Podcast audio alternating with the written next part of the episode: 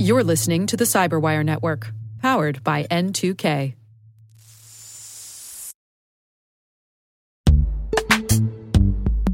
This episode is brought to you by Palo Alto Networks, the leader in cybersecurity. As AI-driven attacks increase, organizations can't afford to have network security that's stuck in the past. Discover how Palo Alto Networks can help you predict what's coming and proactively secure against it with a zero-trust, AI-powered network security platform built to secure whatever, whenever, wherever. To learn more, visit paloaltonetworks.com/network-security-platform.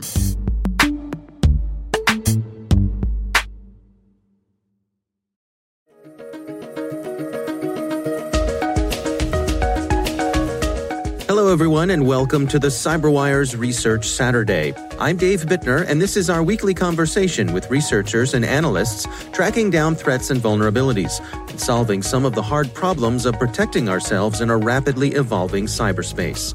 Thanks for joining us.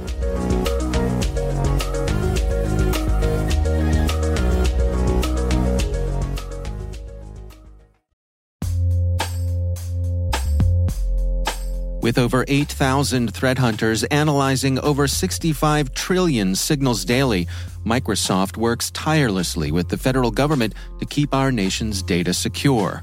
This 30-plus year partnership is driving mission innovation that is secure by design. Whether optimizing your existing defenses or tackling advanced threats with AI, Microsoft gives you the intelligence and the automation you need to defend at mission scale. Let's work together to stay ahead of emerging threats and secure your mission anywhere. Learn more at aka.ms/fedcyber. That's aka.ms/fedcyber.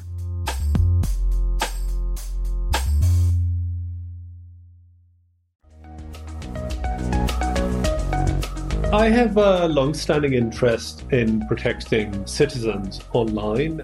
That's Professor Awais Rashid from the University of Bristol. The research we're discussing today is titled Automatically Dismantling Online Dating Fraud. We have worked for many years, well over 12 to 15 years, on protecting people online, such as children, as well as developing technologies to help law enforcement tackling those issues. This particular project came about because there is a colleague in psychology who was then at the University of Warwick, now based in Melbourne, and she was studying romance scams from a psychological perspective. And given our expertise in looking at more computational approaches to automatically detect attempts to victimize online, there was a common ground. So we started to look at this as a problem, and then also collaborated with researchers who were then at University College London. The general premise here was that romance scam is one of the perhaps the more underreported problems in some cases. So if you look at some of the recent data from the FBI, it notes that there is a total loss of $85 million through online romance scams in the US. The numbers could be higher because there is often quite a lot of stigma with people wanting to admit that they have been taken in by this kind of scam. And, you know, and of course, you know, they might be very traumatized to even be willing to share it. So how do online sites up to this point, how do they combat this sort of thing? So online dating platforms, in fairness, do quite a bit of work to protect the users that are on there. But largely the techniques are manual. So, you know, there are banks of human moderators whose job it is to identify where a scam profile might be created and attempted on the dating site. Of course, if people report particular activity to the dating site, then they act on it. But the key thing here is that the first step in an online romance scammer's task is to create a fake dating profile and get it onto a dating site. So in order to protect people, the best thing to do is to actually try and stop it at that point in time. And that's what dating sites do. But because there is a huge volume of profiles that are created, scammers are getting increasingly sophisticated. And while some of the indicators like using stolen credit cards and so on are very easy to spot, in some cases, scam profiles signals are harder to detect for also humans. From our perspective, it is meant as an aid to the work that human moderators do, perhaps moving their attention to other activities so that they can really look at the more sophisticated profiles that might require a lot more human intervention. And some of the sort of stuff that can easily be caught through automation can be caught fairly quickly. What was the goal here of your research? What were you hoping to find here? So our goal was to see if we can develop AI and machine learning-based techniques that can automatically detect romance scammer profiles with a very high degree of accuracy. And the idea being that as people are creating profiles, the system works so that they can it can automatically flag potentially to a human moderator that something is suspect, or, you know, depending on how the system is tuned, automatically even reject a profile. Of course, there is a balance here because while the tools are highly accurate, they are not 100% accurate, as is the nature of machine learning and AI techniques at the moment. So there has to be some kind of human intervention because, of course, you know, we don't want to deny regular users who want to use online dating sites from participating in these platforms. So let's walk through together. There are a number of, I guess, common attributes that are a part of a dating profile. Let's go through those together and talk about how you broke those out and how you analyzed them. So we look at a number of indicators within the profile. So we look at what are the demographics information that a dating profile would have. We also look at the description that the profiles provide about themselves, because there is always a bit of a textual field to say something about oneself on the profile. And then there is, of course, imagery, where people will share images of themselves to show the kind of person that they are. And it's quite interesting that if we look at some of these various indicators, then we can see the system can detect quite a few patterns, which may not immediately be obvious if we look at it just with the naked eye, so to speak. So if we, for example, compare the frequency with which, so we had a data set from a dating site that has shared manually verified scam profiles online. So we have that data set and we can compare it against real dating profiles. And it's quite interesting to see that in real profiles, we don't see the same frequency with which some of what scammers claim to be their profession. So scammers, for example, very often will claim to be in the military profession, engineers, business, for instance. And all these, if you then now think about it, you know, logically, all these are used to create a story. So military, you know, the good old sort of, you know, American GI abroad scam, you know, either the luggage is, you know, stuck somewhere and they need money to then move it across customs, or they have been injured, or things like that. Again, engineer, business, you know, it sort of A, shows a successful profile, but also there is always a reason why the scammer can't meet or why they're always traveling, and so on. And that's for male profiles. But if you then look at female profiles, it's a very different setup in the sense that often you will see professions such as student, carer. Military also does make an appearance, but sales, but all of these are there to then create a story follow on. So as a student, you know, you potentially run out of money, you know, as a carer, you may need money to help care for someone you're caring about. And that is not to say that we don't see these in real profiles. These professions also exist in real profiles. And of course, you know, people have all sorts of lives, but the frequency with which they appear in scam profiles is much higher than they appear in the real profiles, male or female. And there is also other interesting patterns that we see that, you know, actually scammers overshare in terms of images.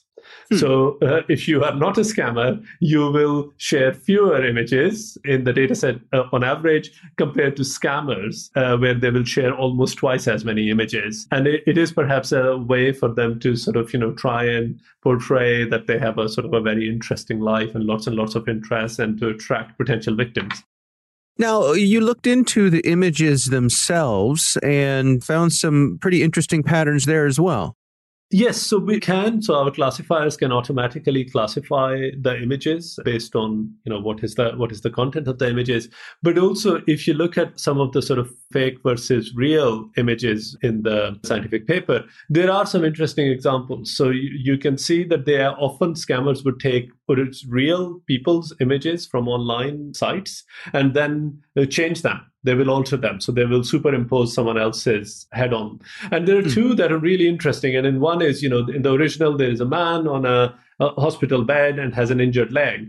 But in the fake image, which obviously at some point a scammer has shared with a victim to say, look, I'm injured and I'm in hospital and I need money. It's just the same image, but it has a woman's head imposed on it. And if you look at it cursorily, on perhaps a smaller screen, it's quite easy to miss. But if you sort of, blow it up, or if you can automatically analyze it, then you can see that actually it has been doctored. And talking about doctors, the other one, which is quite interesting, is that one of the scam images shows a scammer, with his friends as a doctor, with sort of nurses and doctors in a hospital. But actually, the image is taken from a TV show. So they basically just replace the head of the lead actor with someone else's head. May or may not be a real the scammer's own imagery, unlikely to be their own imagery. But, and again, if you don't know, and it's a show based in the UK, I don't know how popular it is in North America. And if you've not seen it, it might look perfectly legitimate to a user. But if you have seen the show, then it is quite obvious. So there are these kinds of patterns which we can see, but they look sort of, legitimate to, at a quick glance. And when people are sort of glancing through these things, it is quite easy to miss some of these things. Now, you did work of using automation to categorize these images. Did you also do work of reverse image searches, looking for example, like stock images that people pretended to be profile images? No, so we didn't particularly look at that, but there is other work which looks at doing this kind of reverse image search, and we can easily utilize these kind of techniques. But our focus was specifically look at, can we actually classify as something comes in fairly quickly as to whether it is a real or a fake profile. And what did that reveal? The classifications that you assigned to things, what was the result of that work? We analyzed basically the demographic data. We analyzed the images based on the kind of content and features they're conveying. And we analyzed the profile descriptions using textual analysis and language analysis techniques. All of these use different types of machine learning technologies. So we use a combination of structured, unstructured, as well as deep learning techniques. And then we combine the outputs of the different classifiers and we tested kind of various functions to find what was the optimal one. And we can, with a 97% accuracy, detect that, an incoming profile is a scammer profile. But of course, as I said earlier on, it's not 100% accurate. So there are, of course, false positives in that regard. But I could really imagine for the real life human beings who are assigned to sort through these things, if they're only tasked with then having to really take a close look at 3% of them, but that really lightens the load for them and allows them to be more accurate there. Absolutely. And I think the key here is to help the human moderators by reducing the workload on them. Again, the scammers will keep trying. So, if a moderator would sort of reject a profile, it doesn't really take them very long to create another one and another one and another one and so on, because ultimately, some of these things are automated in terms of trying to sign up and things like that. So there is lots of different techniques that scammers also use to get themselves onto the dating site. So the more we can help the human moderators, the better it is. There is also potentially other applications in the sense that, one can envisage this being a browser plugin that users use at their own, and they can use it to sort of, see if the profiles that they're viewing are potentially scammer profiles.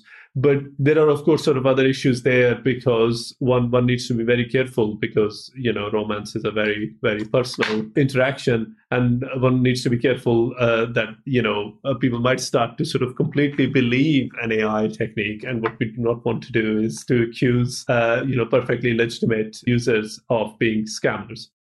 Right. Yeah. What if I actually am a military handsome man overseas who is looking for a relationship? Absolutely. And unfortunately, with the high profile of that particular type of scam, it's a hard job at the moment, right, in that regard, to convince people that you're for real. But there are often telltale signs, and these kind of tools are one thing in our set of tools to try and detect and prevent online romance scams. But, of course, with the tools not being 100% accurate, you know, so some of the profiles will get through. Human moderators are ultimately, you know, human and may miss profiles. But there are telltale signs that users can use to protect themselves. You know, there are typical tactics. You know, scammers would try to take people off the dating site quickly. Now, again, dating sites are very unique in that sense that they are designed for strangers to talk to strangers. So you are effectively, by signing up to a dating site, you're saying you are actually happy to receive unsolicited messages because that's how people get in touch with you. And then once, if you've found someone you are interested in, then people do not really want to communicate through the dating site. You know, initially they might do a little bit of communication, but, you know, ultimately, you know, they would want to sort of talk to each other directly. And scammers actually utilize that as a tactic to get people quickly off the dating site, because now there is no trail of what's going on in any shape or form.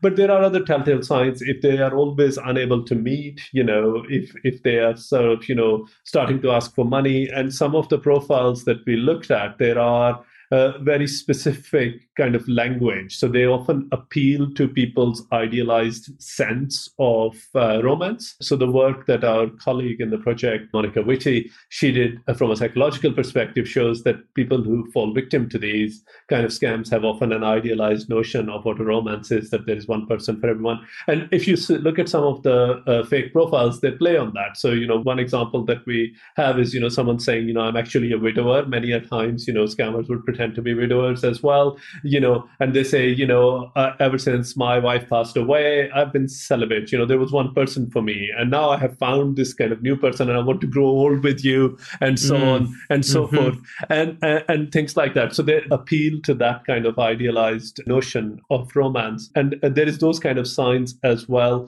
There is also, you know, sort of often sort of they're very kind of forceful. I don't want to say forceful. I guess sort of very exaggerating. In the way they want to sort of engage with people, you know, so female profiles were talking about having a great friendship, you know, and they will sort of encourage people to get in touch with personal email or personal messaging apps so that they can take them off the website. Now, one of the things you looked into that I found fascinating was you use natural language processing to actually analyze the number of words and the types of words that these scammers were using. And you found some real differences between the types of things that real people say and the things that the scammers say. Yes, and that's actually a great question, because similar to people oversharing in terms of images, scammers also write more. So the average number of words that scammers would use in their profiles is well over 100, while users would normally write more brief and pithy descriptions of themselves, you know, around about 50 words, less than scammers in general. Also, scammers often considerably more refer to emotions, both positive and negative. So they try to evoke this emotive response from their users. They will appeal to often sense of family, friendship, and the sort of provides sort of a certain sense of certainty. And if we contrast that with real users, then real users tend to often, for example, focus more on their motives and drivers. You know, they would talk about work, leisure, and those kind of things. And also, the other interesting thing is that scammers use more formal language forms, while genuine users will display more informal language, such as, you know, NetSpeak or short messaging speak. Scammers tend to often be more formalized, and it may often be that they're perhaps based outside the Western countries. Most of the scammers would target North America, but also Europe, so on. So perhaps they're not used to the vernacular of the particular country that they're targeting. Can you give us an overview of what was the tech that you were using under the hood to combine this data that you gathered and then come up with your conclusions and end up with this high degree of accuracy? If you think at a very high level, how the process works is that we take in raw description of a profile. This comes from a dating site and their associated published scammer profiles that they have done. From there, we look at three different elements. We look at demographics, which is effectively occupation, gender, age, any other sort of data that is in the form fields. We look at images themselves, and then we look at the descriptions in terms of the profiles, which is raw text. Each of these is then cleaned up. So we would normalize the data. We take, for example, if someone has said their occupation is a housewife, then we would normalize it to home and wife. If in images, we can classify things like, there is a woman in a dress, man playing rugby, and so on and so forth. And we were earlier talking about profile descriptions, and there we would analyze all the textual features by using natural language processing techniques. And then we extract the various features from these. So there are numerical features, there are particular categories that we would utilize. And for natural language processing, we found that n-grams, so portions of words based on 3 or 4 letters, were good indicators. We then feed them into a range of different classifiers and then combine the outputs of the classifiers using a function to which we then test different weightings as to what works. How much adjustment and tweaking did you do along the way to come to the degree of accuracy that you have here? So that's the challenge with machine learning and AI techniques, that you have to sort of see which techniques work well. So we tried, of course, a range of different classifiers to see which one would perform better on particular types of data. We had some ideas, but we, of course, have to try and see which ones perform better on different types of data and then evaluate them on different types of test sets. And once we had done that for each of the 3 different subcategories, so the profile description, the image, and the demographics, then once we had we knew which ones were the classifiers we wanted to utilize there, then we train an ensemble classifier. And then we test that as to how accurate that ensemble is going to be. So there is quite a lot of testing that goes on to reach a degree of confidence. Now, I have to here add a caveat that while the profiles we use are fairly representative of the profiles that are used in platforms in industry, but the profiles we use are from one particular platform that is open. And the reason we use them is that they have also made available a big data set, a reasonably sized data set, I should say, of scam profiles. So we have a direct comparison. We know which profiles are fake, and we also know which profiles are real on the assumption that human moderators miss nothing. So generalizing the results beyond the data set at this point in time would not be scientifically valid. Naturally, larger trials are needed on a number of other dating platforms and the kind of profiles that they see to test if the classifiers we have trained work as effectively, what are the limitations of the classifiers, would more fine-tuning be required before we can have confidence that this would work on a very, very large scale. This is effectively a fundamental early-stage research that needs much more further validation. So where would you like to see it go next? Would you like other folks to build off of the research you've done here? Absolutely. So our tools are publicly available. So the source code is publicly available. We haven't shared the data for the simple ethical reason that because we use also, while publicly available, real users' profiles as well, we don't store any of that data on the basis that if users withdrew their profile from the platform, then it shouldn't live on in our data set. So the only thing that we share is as to how to collect the data, the scripts that we used, so that can be validated. And yes, of course, the idea here is really that others are welcome to take these on and build more. We are ourselves, of course, interested in working with other platforms to do larger scale trials. As I mentioned earlier, we are also discussing as to the feasibility of perhaps a browser plugin that users can use themselves, but the key is how do we communicate the outcomes to the users so that they don't attach, they are aware that the tools are not 100% accurate and hence don't attach a complete confidence to them, but equally do not completely ignore them. And then there is this fundamental question, should we take just a better safe than sorry approach and just say, even if there is a small false positive range, we should just accept that it's better to be safer than sorry. And those are the more sort of fundamental research questions that really need to be investigated before we can sort of, have more insights into how effective these techniques are on a large scale. Our thanks to Professor Awais Rashid from University of Bristol, The research is titled Automatically Dismantling Online Dating Fraud. We'll have a link in the show notes.